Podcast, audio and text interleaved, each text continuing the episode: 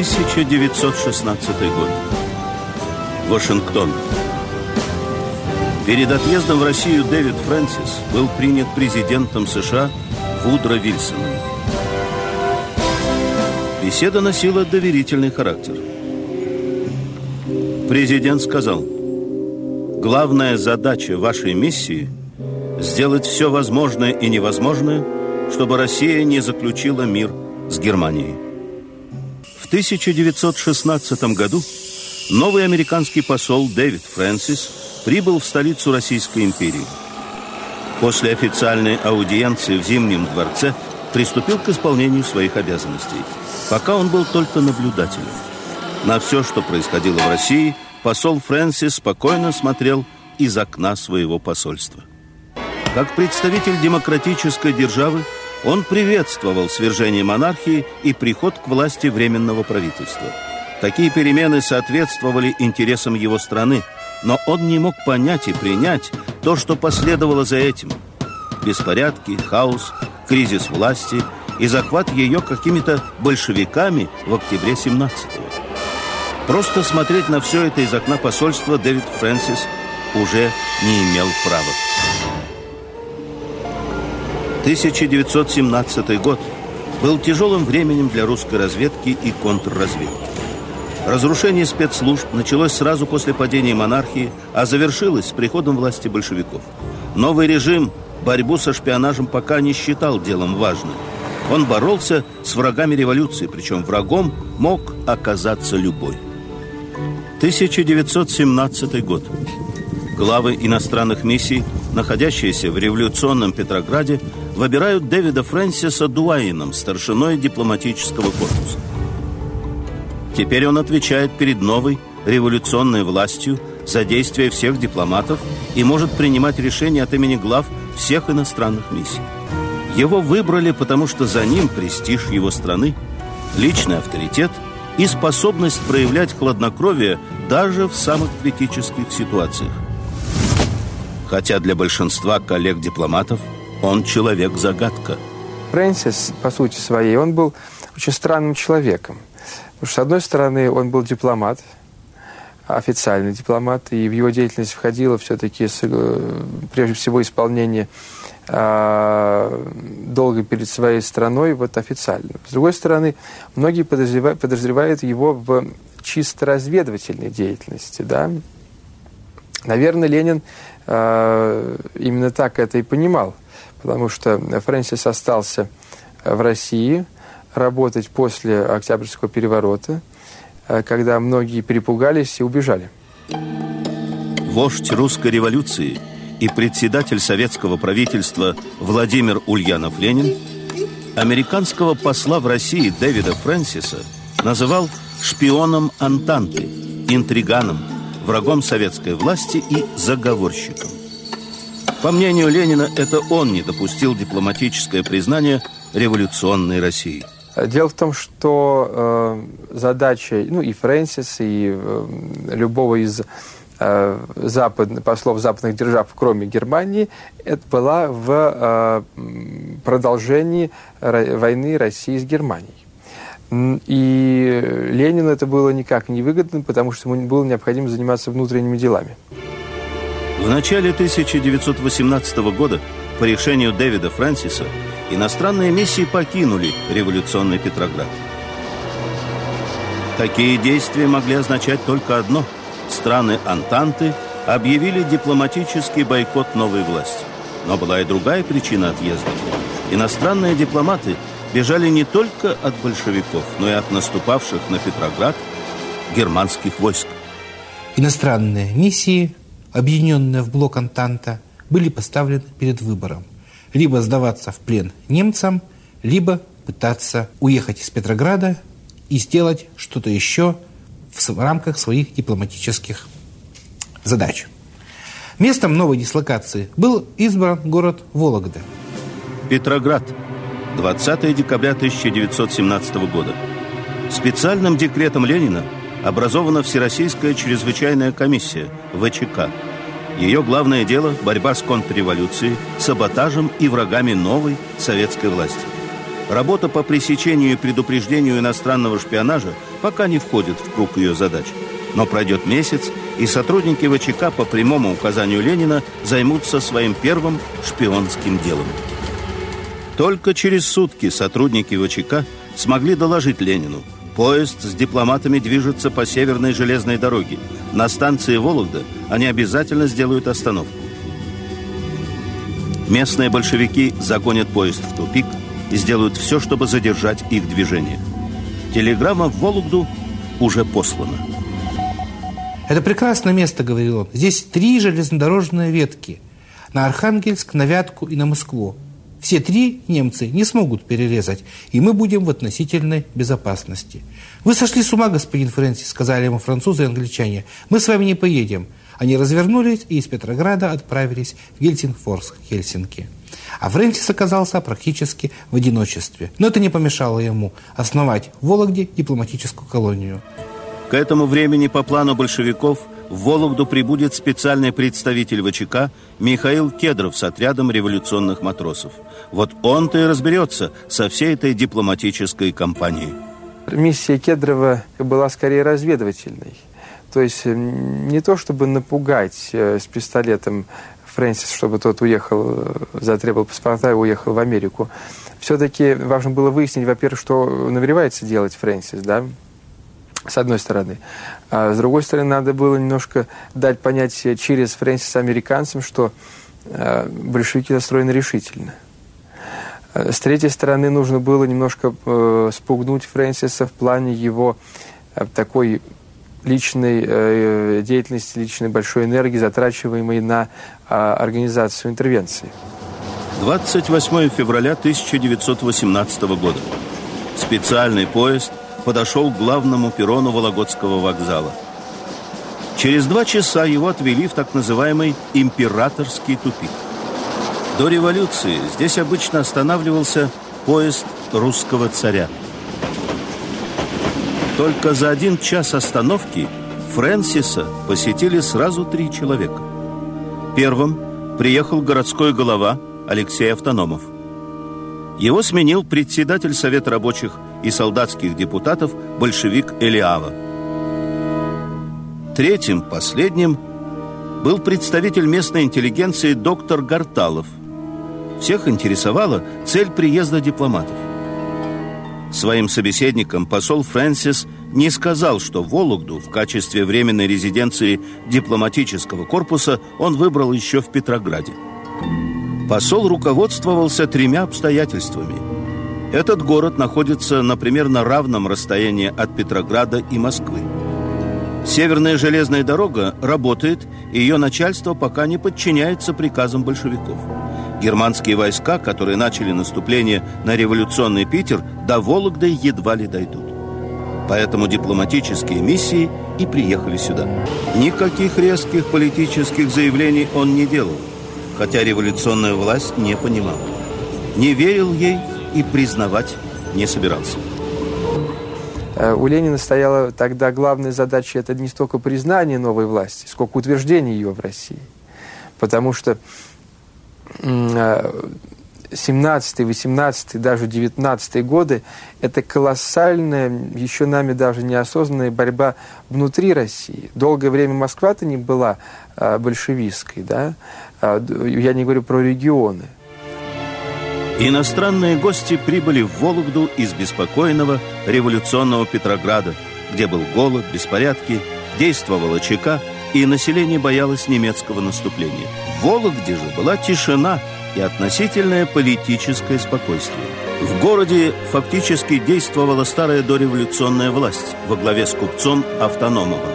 В марте 1918 года Вологда стала временной дипломатической столицей России – и центром иностранного шпионажа против большевиков. По сведениям, полученным Фрэнсисом, Ленин и большевики, боясь немецкого наступления, бежали из Петрограда в Москву и ради сохранения своей власти уже были готовы подписать с ними сепаратный мир на любых условиях. Он должен был это предотвратить. Очень много последние годы пишут о том, что Ленин был немецким шпионом вследствие этого и заключил мир. Э, ну, может быть, он заключил мир действительно вследствие того, что, э, так сказать, он какие-то получал суммы на революцию от Германии, но не потому, что он был шпионом, и не потому, что он даже получал эти суммы, а просто он был хорошим тактиком, ему было необходимо любым способом э, совершить свое дело политическое в, э, в России. И если он воспользовался для данной вещи деньгами э, Германии, которой было выгодно завершить военные действия со стороны России, то есть это была чистая политическая тактика. Аудиожурнал. Иностранные миссии размещены в центре города. Все они находятся в непосредственной близости друг от друга и вблизи от железнодорожного вокзала. Посольств было два – американское и французское. Все остальные были представлены на уровне консульств, вице-консульств, специальных представителей и прочих дипломатических учреждений разного ранга. Но практически все имели цель главную – консультации по поводу будущего Российской Республики. Во всех дипломатических миссиях находились кадровые разведчики. Они собирали информацию, составляли донесения для своих правительств, проводили тайные встречи и поддерживали местные антибольшевистские силы. В Вологду приезжали их постоянные агенты. Потом они следовали дальше, в сторону Архангельска. Американский посол Дэвид Фрэнсис был полностью в курсе этой деятельности. Когда Фрэнсис оказался в Вологде, то одной из его мыслей и задач была подготовка интервенции в Советскую Россию. Но вся проблема в том, что он в одиночку не мог этого организовать. Он прекрасно понимал, что если этого не будет, то будет много что потеряно. Потому что он чувствовал, что вот этот вот весь маховик большевистской власти, он э, раздувается и, видимо, будет очень серьезным скоро. Из телеграммы Ленина председателю Петроградской ЧК Урицкому. Нельзя оставлять Фрэнсиса без внимания. Используйте все возможности, чтобы установить его связи с местными контрреволюционерами, монархистами, заговорщиками и прочими врагами. Эти факты, реальные или мнимые, необходимо использовать для дискредитации посла. Это архиважно. Из телеграммы председателя Петроградской ЧК Урицкого в Вологду. Элиави, что делает Фрэнсис? Есть ли сведения о связях посла с контрреволюционерами и монархистами? Можно ли силами местного совета прижать и на миссию? Несмотря на всю ненависть, Ленин никак не мог э, выпроводить э, Фрэнсиса по одной причине. Э, ему очень важно было такое сохранение лица. Ведь новая власть, она должна была бороться с имиджем, который ей приписывали, эм, приписывала белая иммиграция. Да? Поэтому если бы он стал выдворять послов, то, конечно, этот имидж упал. Особняк на Дворянской улице уже находится под постоянным наблюдением. Она установлена по указанию председателя местного совета рабочих и солдатских депутатов большевика Элиавы. Пока он ведет себя по отношению к дипломатам корректно. Фрэнсис, конечно, понимал, что Россия набирает большую силу. Э, еще и при царе, э, и уже когда большевики пришли, пришли к власти, он понимал, что это страна, которая э, все равно экономически развивается, технически развивается, в ней всегда будет какая-то идеология, та или иная. И, в общем-то, он писал и письма в США именно этого содержания, что если мы как можно скорее не повлияем на ситуацию в России, потом это выльется во что-то очень долговременное очень серьезно, естественно, это будет два лагеря. То есть он уже тогда все это понимал. И, наверное, поэтому так интуитивно, э, как человек проницательный, его и не любил Ленин. Вождь требовал разоблачить Фрэнсиса, дискредитировать, поймать с поличным как ярого врага советской власти. Но пока это не удавалось. Весной 18-го посол Дэвид Фрэнсис оказался в сложном положении – Вологде заговорили о предстоящем иностранном вторжении на севере. Эти слухи имели под собой реальную почву. План вторжения был предложен Фрэнсисом своему правительству еще в январе. Англо-американские войска должны были высадиться в Мурманске и Архангельске. Предполагалось, что в этих городах вторжение будет поддержано местным населением. Не случайно, именно туда, через Вологду, ехали бывшие офицеры царской армии, монархисты, русские политики. Идею вторжения поддерживали находившиеся в Вологде британские кадровые разведчики Уильям Томпсон, глава британской военной миссии, и его коллега Джон Гелеспи. Они постоянно посещали резиденцию Фрэнсиса. На этих ночных совещаниях был обсужден план высадки англо-американского десанта. Посол считал, что такая акция изменит политическую ситуацию в России и разрушит мирные договоренности большевиков с немцами. А это его главная задача. Фрэнсис понимал, что не все деятели американской администрации одобрят его действия. Фрэнсис был человеком дальновидным и очень предусмотрительным. Он на все документы печатал лишнюю копию. И эту лишнюю копию отсылал в свой личный архив.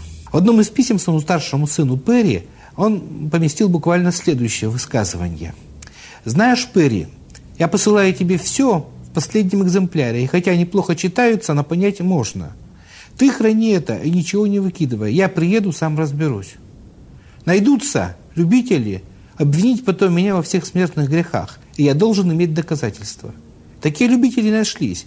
Было открыто против него слушанье, и он блестяще доказал, что он здесь не пропивал деньги налогоплательщиков американских в 18 году, а делал большую политическую работу. Американскому послу шел уже 68 год. На родине, в Сент-Луисе, Фрэнсиса ждала большая семья, огромный дом в центре города и загородное поместье. Все это в феврале 18 года посол-миллионер вынужден был променять на беспокойную жизнь в революционной России в тихой провинциальной Вологде – и не пожалел об этом. В Вологде к нему пришла любовь. Ему было 68, ей 17 лет. Она была одной из многих дворянок-беженок, уехавших сюда из революционного Петрограда. Из письма Дэвида Фрэнсиса сыну. Впервые я увидел ее, сидящей за столом. Она не показалась мне красивой, немного робкая, скованная, почти девочка. Но когда она села за инструмент и стала играть, я прозрел – Передо мной была настоящая русская красавица. Я забыл обо всем, о Сент-Луисе, о революции, о политике. В одном из писем значится такая фраза. Здесь у меня в Вологде есть одно маленькое развлечение. Ей 17 лет, и она поет чудесные русские романсы. Я совершенно не знаю русского языка, да, честно говоря, не хочу его учить. Поэтому мы с ней разговариваем по-французски. Недавно я взял несколько уроков о французском посольстве, чтобы вспомнить то, что я изучал в университете. Надо же, вот, понимаете, иметь такие вот чувства, по всей вероятности, платонические, чтобы на 68-м году жизни, только что перенеся тяжелейшую болезнь, вспоминать французский язык. Фрэнсис не верил в то, что власть Ленина продержится долго. От своих русских агентов он не раз получал сообщения о готовившихся на вождя покушениях. А что касается э, вот, возможности э, устранения членов советского правительства, тут ситуация сложилась следующим образом. Э, покушение на Ленина э, одно было неудачным, второе просто отменилось, потому что он отменил свое участие в митинге. Э, и, э, в общем-то, не устранив главного человека в правительстве, то есть Ленина, э, не имело смысла действовать, э, так сказать, на других. В то же время, как ни странно, советская контрразведка и разведка ЧК сработали очень оперативно. Чекисты решили, что следы ведут в Вологду. В апреле 18-го начались аресты. Председатель Совета рабочих и солдатских депутатов Ильява принял решение о полной ликвидации старых органов власти. Начали действовать чрезвычайные комиссии и революционные трибуналы. Дипломатов пока не трогали, но многие из них уже покидали город. Апрельская революция, как ее называли в городе, испугала даже британского разведчика Гиллеспи. Фрэнсис знал, что под этим именем в Вологде находится Сидней Рейли. Он исчез из города. Американский посол остался. На этот раз Причина была не политической, а прозаической. В апреле Фрэнсис тяжело заболел. Вологодский врач Сергей Гарталов поставил диагноз – воспаление легких, нервное перенапряжение и болезнь сердца. Это был тот самый человек, который два месяца назад убеждал Фрэнсиса остановиться в Вологде. Теперь он каждый вечер приходил в дом на Дворянской улице. Они беседовали.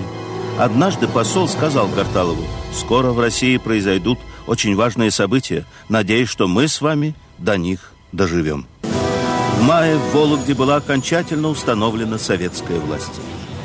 В июне в город прибыл отряд революционных матросов и специальный представитель Ленина Карл Радок. Узнав о болезни американского посла, он патетически произнес «Скоро революционная Вологда увидит потрясающее зрелище – похороны американского посла». Больному Фрэнсису сообщили об этом. Он распорядился устроить в этот же день музыкальный вечер. Вологодская тюрьма. Сюда доставлен врач Фрэнсиса Гарталов. Допрос ведут два комиссара из Москвы – Радок и Кедров. Их интересует состояние здоровья американского посла. Врач, как умеет, лжет. По его словам, посол в крайне тяжелом состоянии. Комиссаров волнует, когда Фрэнсис покинет Вологду. Чтобы спасти пациента, Гарталов заявляет, если он уедет в самое ближайшее время, этот отъезд его убьет. Вологодский врач спас Дэвида Фрэнсиса дважды от тяжелой болезни и от убийства чекистами. Гарталова расстреляют за то, что он лечил американского посла. Вологодская чрезвычайная комиссия откроет целое дело об иностранных миссиях. В течение нескольких лет будут выявлять всех, кто обслуживал иностранных дипломатов, включая печников и дворников, и кто бывал в зданиях миссий. В июле 18-го изменилась и политика Белого дома на русском направлении. Пребывание в Вологде потеряло всякий смысл. Фрэнсис уехал. Вторжение стало неизбежным. После возвращения в США Дэвид Фрэнсис публично отчитается перед американским конгрессом о своей деятельности в России, подаст в отставку и совсем отойдет от политической деятельности, потеряет интерес к дипломатии, займется литературой. Фрэнсис покинул Вологду 25 июля 18 года. То это было время, когда политические э, переговоры зашли в тупик, когда дипломатический э, разум сменил место военным приготовлением. Их миссия оказалась выполненной. Они по плану Фрэнсиса из Вологды отбыли на поездом в Архангельск, а там в Западную Европу. Очень скоро кончилась Первая мировая война, он получил отставку, а поскольку был уже преклонного возраста, сел писать мемуары. Бывший посол напишет бестселлер «Россия из окна американского посольства». В ней будет специальная глава, посвященная Вологде. Когда были слушания Конгресса, и когда признали, что его деятельность не совсем была эффективна, а, это тоже нечестно, потому что, ну, что он мог сделать? Тот же Конгресс э, несколько раз эм, отклонял все возможные финансирования такой деятельности. А будучи послом, ему было очень сложно, тем более из России, из Вологды, вести переговоры с Европой. Фрэнсис решил сделать невозможное. Его заговор послов стал последней попыткой стран Антанты изменить политическую ситуацию в России и сохранить как военного союзника, но, разумеется, без Ленина и большевиков. Попытка не удалась. Высадка десанта в Архангельске и Мурманске не изменили ситуацию. Теперь советская Россия станет для государств Антанты и США врагом, а не союзником. А для сотрудников ВЧК Вологодский заговор иностранных дипломатов станет первым шпионским делом. Теперь борьба с иностранным шпионажем станет одной из главных задач новых спецслужб, созданных новой властью. Начнется новый период в истории отечественной разведки и контрразведки.